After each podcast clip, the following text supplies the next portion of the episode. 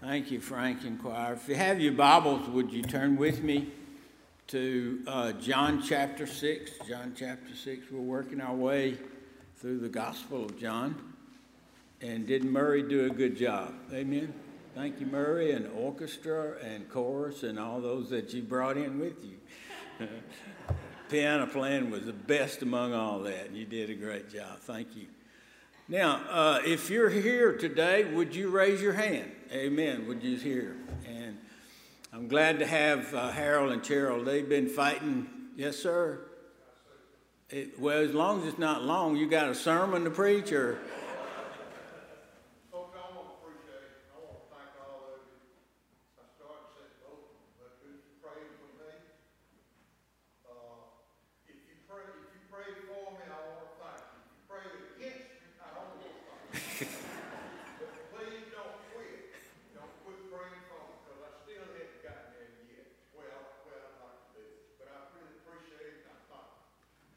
Thank you, Harry.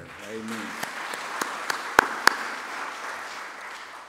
Now, if you have had a 71st anniversary today, would you raise your hand? I see one, two, one couple over here, this young couple that's right here. And Eddie and Sarah Bush are celebrating 71 years. Amen. Amen.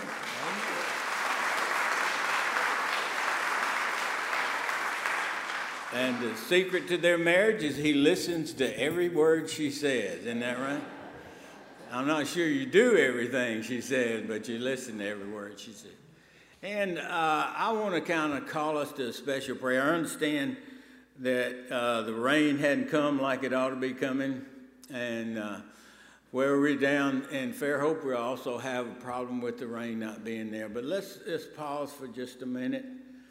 And would you bow your heads and we ask the Lord, I think it's a good thing. We ask the Lord to let it rain and whatever happens, there are a lot of people, a lot of farmers that need to have rain in their situation.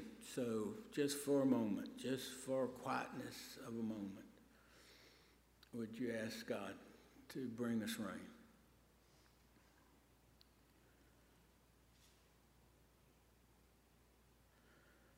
Father, we thank you that you're here with us. And probably years throughout this pulpit, there have been prayers for rain. And so in our congregation today, we ask you to bring rain to Selma and Dallas County and surrounding parts. And I thank you that that prayer is very much a part of God's Word. And so we pray for that today as a congregation. And if you agree with that prayer, would you say amen? Amen. Okay, now would you turn with me to John chapter 6? John chapter 6. And we've been working our way through here as Jesus has personal encounters with different people. We saw him as he had a time with Nicodemus, and Nicodemus almost asked what it means to be a Christian and he almost stepped out, but he pulled back at the last moment. By the end of the chapter, uh, Nicodemus is going to come out publicly and stand for Christ. Then we saw the woman at the well, and the woman at the well was struggling with who she was and uh, the rejection she had received. And there she met Jesus, and he offered her living water. And for the first time, he recognized or gave her his recognition I am the Messiah. And we saw the government official who kind of asked for his son to be healed. And it took him, a, Jesus said, You won't believe, the, uh, you just won't believe. You, you want me to do what you want me to do for you, but as far as who I am, you step back from who I am. And so he said, Lord, uh, come down that my son will be healed. And he said, Your son's here right now. That had been some great news. And it, last week we saw at the um, uh, pool of Bethesda, the word Bethesda means a house of mercy. It could mean two streams. But there at the house of mercy, a man had been there for 38 years and he had tried to be healed. And there was this movement inside the pool, and who was first there would be healed. And he had tried and tried for 38 years. He had tried and tried and tried. And finally had given up hope. And Jesus said to him, uh, Do you want to be made well? Because a lot of people like to remain comfortable where they are, maybe in their comfortable condition. And Jesus said to him, Anastasis, Anastasis. The word anastasis means stand up, arise, take up your bed and walk. And when he took up his bed, they accused him of being a Sabbath breaker. It's amazing how we begin to minor on the minor thing, major on the minor things, and minor on the major things. And the man who had been made well was an object of one who carried his couch or carried his, his bedding on the Sabbath day. And so they accused Jesus of being a Sabbath breaker. And from then on, they plotted how they were going to kill him. And eventually they did, in fact, a year later. So in chapter 6, he is back in a place called Galilee. And in Galilee, he is, he is looking at the crowds that are there. And they're coming towards him. He sees them coming. And what's initiated in him is not, oh, they're bothering me, uh, tell them to go away, whatever. He looks at them with compassion. Compassion. Compassion is a word that's down deep inside of your soul. It's you connect with that person, and he connects with them. The um, Samaritan who looked at the man who was down on his luck and down in a half uh, condition of losing his life, he had compassion on him. Everybody else walked by the side, but he had compassion. And our Lord has compassion for the crowd and He has compassion for you and me. Now, in honor of God's word, would you stand as I read for us from the first couple of chapters? John chapter 6. He's in a remote place in the middle of nowhere on the other side of the Sea of Galilee, east of the Sea of Galilee. Verse 5, we'll just read this one verse and then you can be seated. When Jesus then lifted up his eyes and saw a great company come unto him, he said unto Philip, Where shall we buy bread that these may eat? Now, Philip was from a place called Bethesda, which was uh, Bethsaida, which was very close to there. And so Philip would know where there was a place to buy bread. So he asked Philip, and he said, testing him, for he himself knew what he would do. Philip answered him, 200 days, eight months worth of money in our treasure chest could not feed all these people. So send them away. And I hope this church is not a church that sends people away. So one of the disciples, Andrew, Simon Peter's brother, said unto him, I found a boy here who has uh, two fish and five loaves of bread. Now, the real miracle is that the boy hadn't eaten his fish and bread. Amen? That's a real miracle. If it'd been me, I'd have eaten them the first time I'd gotten there. But, so he takes that lunch, two fish, and five loaves of bread, and he multiplies it. He said, tell them, tell them to lie down in the grass. And there were about 5,000 men, probably about 20,000 people altogether. And Jesus took the loaf. He put him in his hands. And when he had given thanks, the Greek word is Eucharisto, Eucharist. And when he had given thanks, he gave them out. Really, what he did was to give them out through the disciples. And the disciples are learning to minister and there's a joy that comes when you minister through Jesus as he hands you things to share with others. And there's a joy that only servants know. May God bless the reading of his word, and you may be seated. Now, chapter 6 is an important chapter. Um, it. Uh, T.D. Jakes, and I'll quote T.D. Jakes, is that okay? He says this is uh, read and feed. And he, has, he can rhyme it better than I can rhyme it, but he reads it.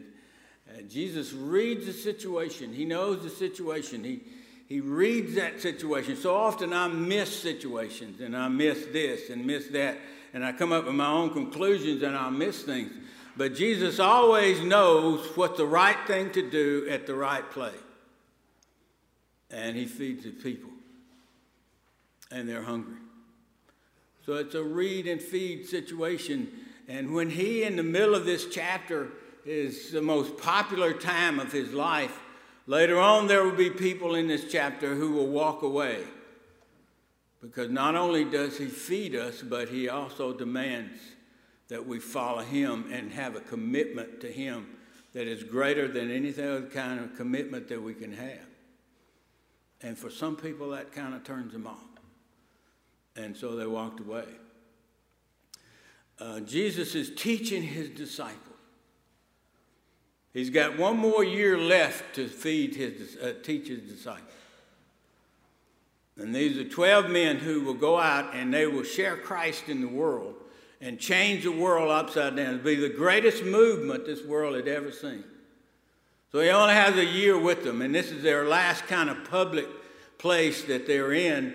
And so later on, he will kind of move with his disciples, spend time with them, and start spending more time with them to get them ready for the cross. But then they get to the cross and they run away, but the resurrection brings them back together. So he's teaching his disciples. And I think one of the things that he's teaching them, and he teaches them a lot of things. He takes them to places, they're with him in these kind of places. But here's the first time that he gives them ministry to do and carry out to the crowd that's around him. So he's teaching them. And one of the things he's teaching them, he's touching them so deep as to trust him. Can you trust me? You can trust me. And he gives them a problem to solve. How are we going to feed all these people? And the answer was to send them away. But his solution is you just trust me. Watch me do some things that you wouldn't believe could ever happen that only I could do. But you put it in my hands, and all of a sudden a little becomes much. Now, we're right close to um, football season. Can I hear an amen for that? Is that, or know me? Maybe you know me. Uh, Susan and I will have a hard time struggling on whether we will watch on Saturday night Hallmark or whether we will watch football. It's going to be a tough decision here, so I will listen to what she has to say and I will flip back and forth to whatever it is we have to watch. But football has just been a part of my life all, all of my life. So if I'll tell you a football story today, maybe you will kind of understand. But I'll illustrate the point of trusting Him. Uh, we were playing a team called Eufaula, and Eufaula was out here at the stadium, and it was kind of running back and forth. It was going back and forth. And so we'd try to run the ball outside, and there would be three or four people to block, and I was the fullback. They don't even have a fullback nowadays, but most run the spread formation. But I was a fullback, and so uh, the play would go outside, and we just couldn't run it. So finally, uh, Coach Speed sent in a play, and the play he sent in was for me to run up the middle. And I thought, man, he called a play that earlier he had said, if you run this play when the linebackers are stacked in the middle. Are you there with me? You know what linebackers are being stacked in the middle. You run this play, we're going to kill our fullback. And so he sent the play in for that very play to kill him, that would kill our fullback. And so what had happened, those linebackers were stacked in the middle. You with me now? Now this is over some of your head, you could care less. But anyway, the linebackers are stacked in the middle. And when the play was snapped, they would slant to the outside. So the middle was wide open. So I couldn't see that. And we couldn't see that from here. But the coaches in the press box could see that was happening. And so they said, run it up the middle. So the ball was snapped, and I thought, I'm going to die. And I took my stutter step. And I can even imitate that stutter step. And I took my stutter step and I ran up the middle, and I thought, man, they're going the ambulance is ready, I hope, and they're going to take me out of here, and I'm going to be gone. So anyway, I ran up the middle, and the middle was wide open because they had initially started there, but they had slanted to the outside and left the middle right open. So I ran the longest run I have ever run in screaming. It was 60 yards, or maybe it was 70 yards. or maybe it was 80 yards. But finally, they pulled me down from behind. I was so tired, I was about to die. But here's the point I want. There's a point in all this. Where are you going with all this? I trusted my coach. I trusted my coach. I wondered where he was going with that. And I wondered why he had even called that play. And I wondered how all that was going to work together. And he knew what he was doing. And he called that play. And we have a Lord that we can trust. He knows what he's doing. He knows how to accomplish it. And he plans to accomplish whatever he starts. He always finishes. And he's there with us. And he'll never leave us and never forsake us. It's important that the disciples put that in the center of their life. Only trust him. Only trust him. Trust Him for what He can do, even when it looks so bleak and even when it looks so dark. Only trust Him. So the disciples started out with a problem, so He deals with them and said, How are we going to deal with this problem? For every problem, there is a God filled solution. Every problem we have. He knows how to read it, He knows how to bring it together. He knows how to do the right kind of things in the right kind of places. Sometimes it doesn't look like it. But he's not through with it yet. When he's through with it, it will be just like he wanted it to be. But you got to trust him, even in those bleak moments, in those times. And so he builds into his disciples this. He builds into them this idea of trust me, only trust me. Another thing he builds into them is the joy of ministry there's this joy of ministry as he would take those loaves and fish, and there was probably uh, two sardines and, and five biscuits, and never kiss anybody after they've eaten sardines. Amen. You just don't do that. But he took that, which was a little, and in his hands it became much. And he handed it to those disciples. And those disciples went out and handed to each one in the crowd. And the joy that comes from that is a joy that only those that are servants know the fact of touching somebody's life. And Jesus has given you a ministry to do. And you take that which God has given you and you apply it to that situation. We have a man in um, our church who, who does a ministry to children, and what he does, he reads children's stories to those children. And he just enjoys that. And, and his uh, one lady came up to him and thanked him for reading to her child. And she said, This, my, my, my husband passed away, my grandfather doesn't live here and he doesn't have a man figure in his life. And you're the only man figure that's in his life.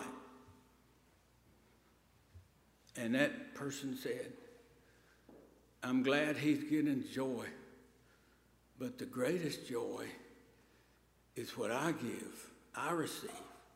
When I give those times and read to those children, it's such a joy that you can't understand.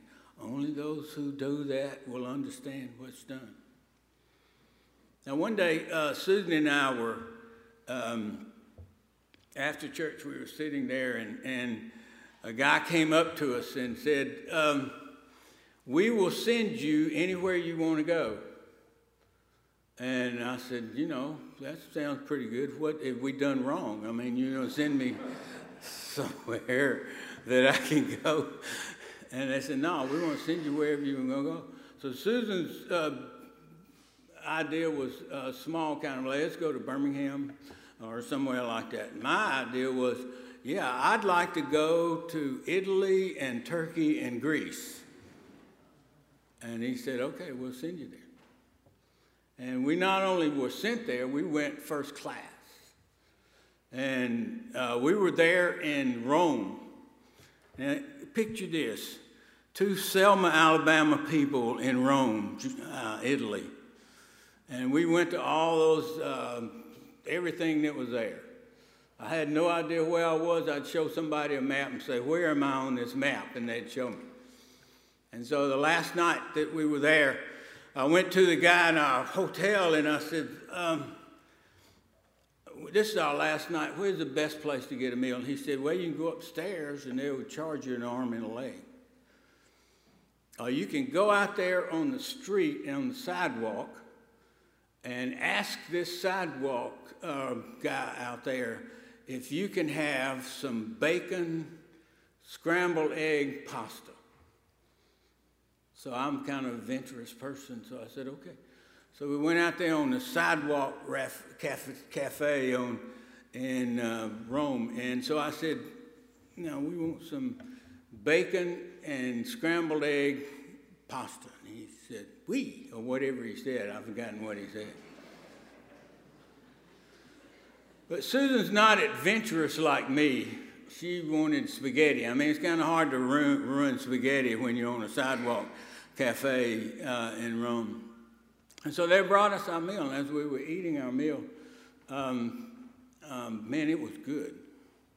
And so she said, Can I have a taste of that? And I said, Sure. That was my bacon scrambled egg pasta. And so uh, she ate, and then she ate, and then she ate, and then she ate. And my bacon scrambled egg pasta was all gone. It had gone somewhere. And I said, Well, did you enjoy that? She said, I really did. That was good. And I said, Well, I'm glad you enjoyed that. And I really was. I mean, watching her eat all my bacon and scrambled egg pasta. it, it was a joy. It was a joy. Because I love her and care about her. And if she's happy, I'm happy. Amen. And that was an occasion for us. Let me tell you another joy that came, come, came to me. When Susan and I gave the invitation in um, Vacation Bible School, and I watched those kids line up. And as I looked them in their eyes, and I said, uh, Have you asked Jesus in your heart? And they looked up at me and said, Yes, sir. And I said, Where's Jesus now in your heart? And they would say, In my heart. And I'd take those kids and I'd hug them. And it was like a heaven come down and glory fill my soul. As these disciples were handing out to this crowd, they experienced a kind of joy that later on would take them to the furthest parts of the world to share with people what it meant to come to know Christ as their Savior. Because there is no greater joy. Now, if you look back at your Bibles for just a minute, let's look at this story and let's kind of frame this story. So, Jesus is teaching his disciples how to trust him, not only how to trust him, but how to enjoy the ministry and what's involved in the ministry and how helping people find Christ and be fed. In verse 1, after these things, that is, after they had uh, got after him and would plan on coming to kill him, then Jesus went on the other side of the Sea of Galilee. And it's in the place where the Golan Heights is now. It's, it's a place of military Trump said all those Golan Heights should go back to Israel. So it's in the Golan Heights. It's an out of the way place where they were by themselves, and but they're a crowd and they're following Jesus. And it tells us a great multitude kept following him, and they kept following him, and they kept listening to him as he taught and as he did miracles to bring people back from the grave. So there's a great crowd that's kind of following him, and they're watching him do some things. So he withdraws with his disciples to a place.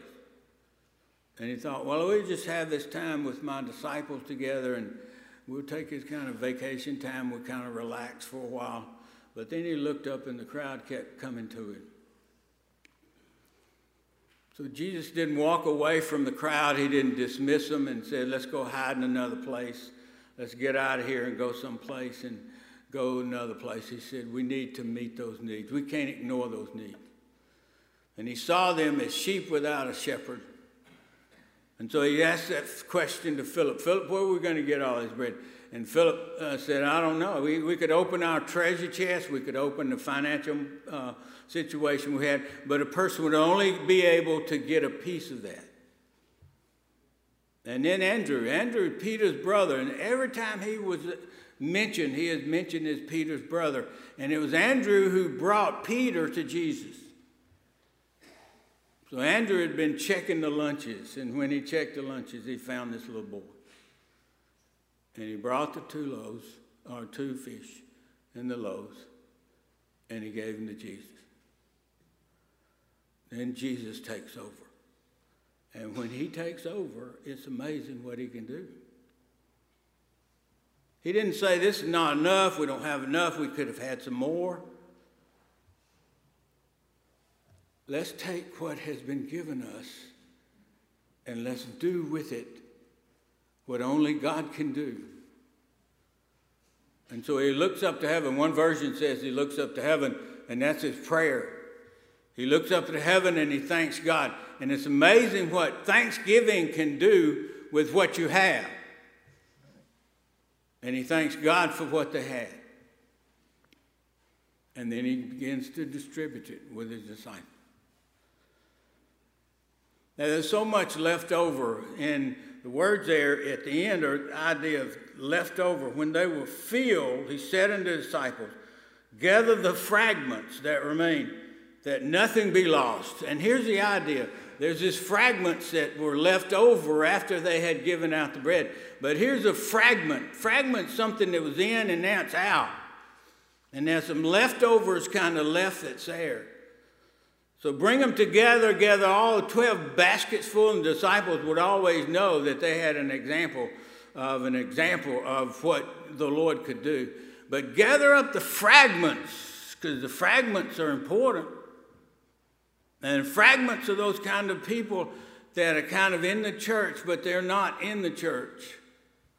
They're there, and they've been there,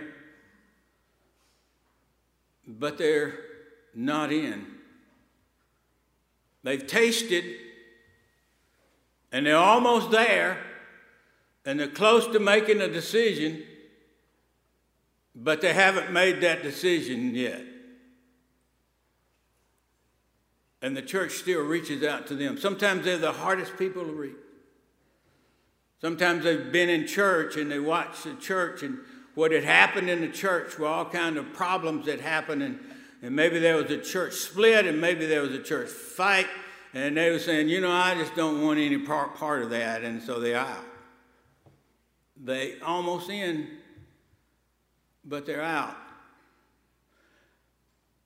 And the culture would say, leave them alone, let them go. We don't care about them. But Jesus says, gather them up.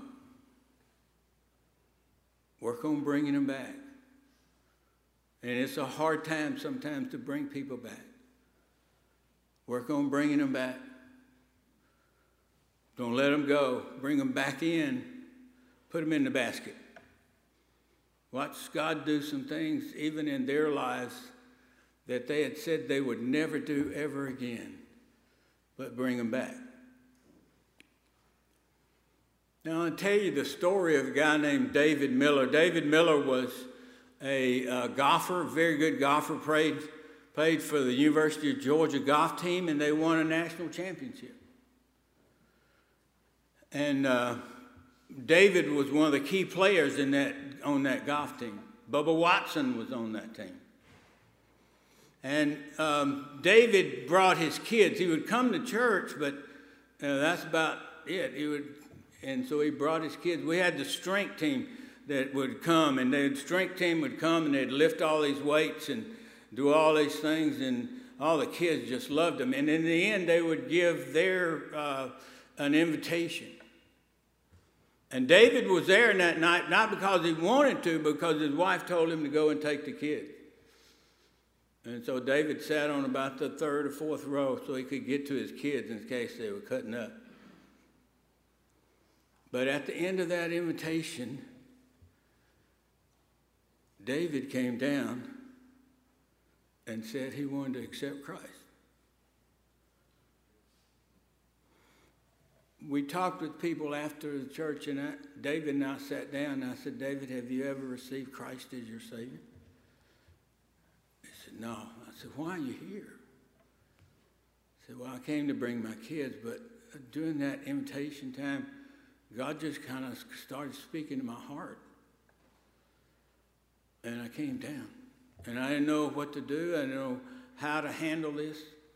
I just knew I just needed to go down and try to get things right. And so I shared with David how it was to become a Christian. And David, with tears in his eyes, just kind of said, I believe. I trust.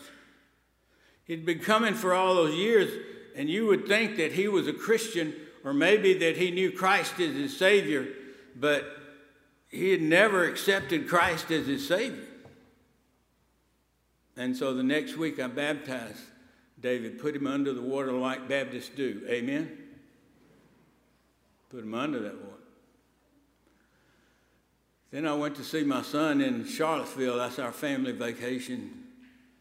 And they called me that David had passed away and asked me would I come back to Selma, or um, yeah, come back to Fairhope, excuse me, and do his funeral. He was only like in his early 30s. And the whole University of Georgia golf team was there, and Bubba Watson. First time I ever met Bubba Watson, I asked him. I gave him a commitment card to pay, give to our church, since he was a millionaire. And they never knew what had happened to David. He'd just gone to sleep and didn't wake up. I thank God for that moment.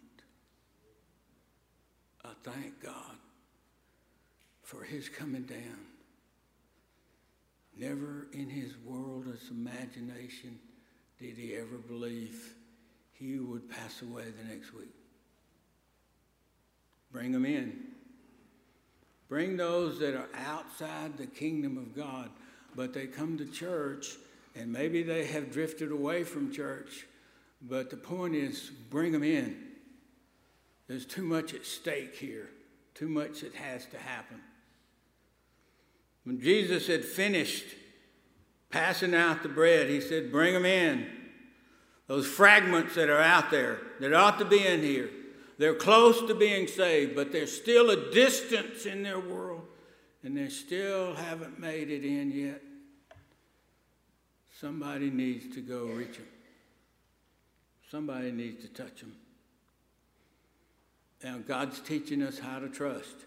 And I think when we see Jesus, He's here teaching us how to trust in whatever situation, wherever we are, to trust.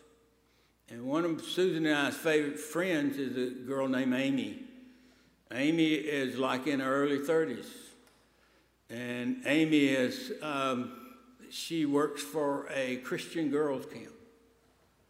And Amy um, is really, she's a dedicated Christian girl. She would love to have a family, and that's kind of one of her, but that hasn't happened yet. But Amy has uh, cancer of the leg and her leg had this cancer, and, and they tried to um, um, get her healed from the cancer, but it didn't happen. And so they amputated her leg, but she thought that was over. But now they found out that one cell from the cancer, one cell from the cancer in her leg, has found its way into her lungs. And now she has cancer. And she's going through all these treatments, and everything is happening to her. And, and in the middle of that, she's holding up her Christian courage and her trust in God, even in the middle of that. And Susan and I got a text from her last week. And let me just share with you a girl who's 30 is going through a second bout with cancer. We watch and wait, waiting to see if it will work, waiting to see if there are other treatment options. I know that I am not the only one waiting for answers. There are other circumstances in my life that require me to wait, and it is hard right now. But in the waiting, in the unknown, and the doubt and fear, I know that I can trust. I can trust the God who created me and knows me and loves me. He is working all things for my good and His glory, and His doing it in His perfect timing. Not just me, but people that I love and care for who are also struggling. So even though I haven't necessarily grown more patient, I have grown more trusting. Would you bow your heads with me this morning? Where's the place that you need to trust God? Where's the place? Maybe in the future there will be some things that will happen and you will have to trust God. There will be nowhere else to turn. There will be that place that you will have to trust God. Maybe you need to trust Him right now in that place. Just in the silence of your heart, would you ask the Lord to help you to trust more? Trust in Jesus. Trust in Jesus.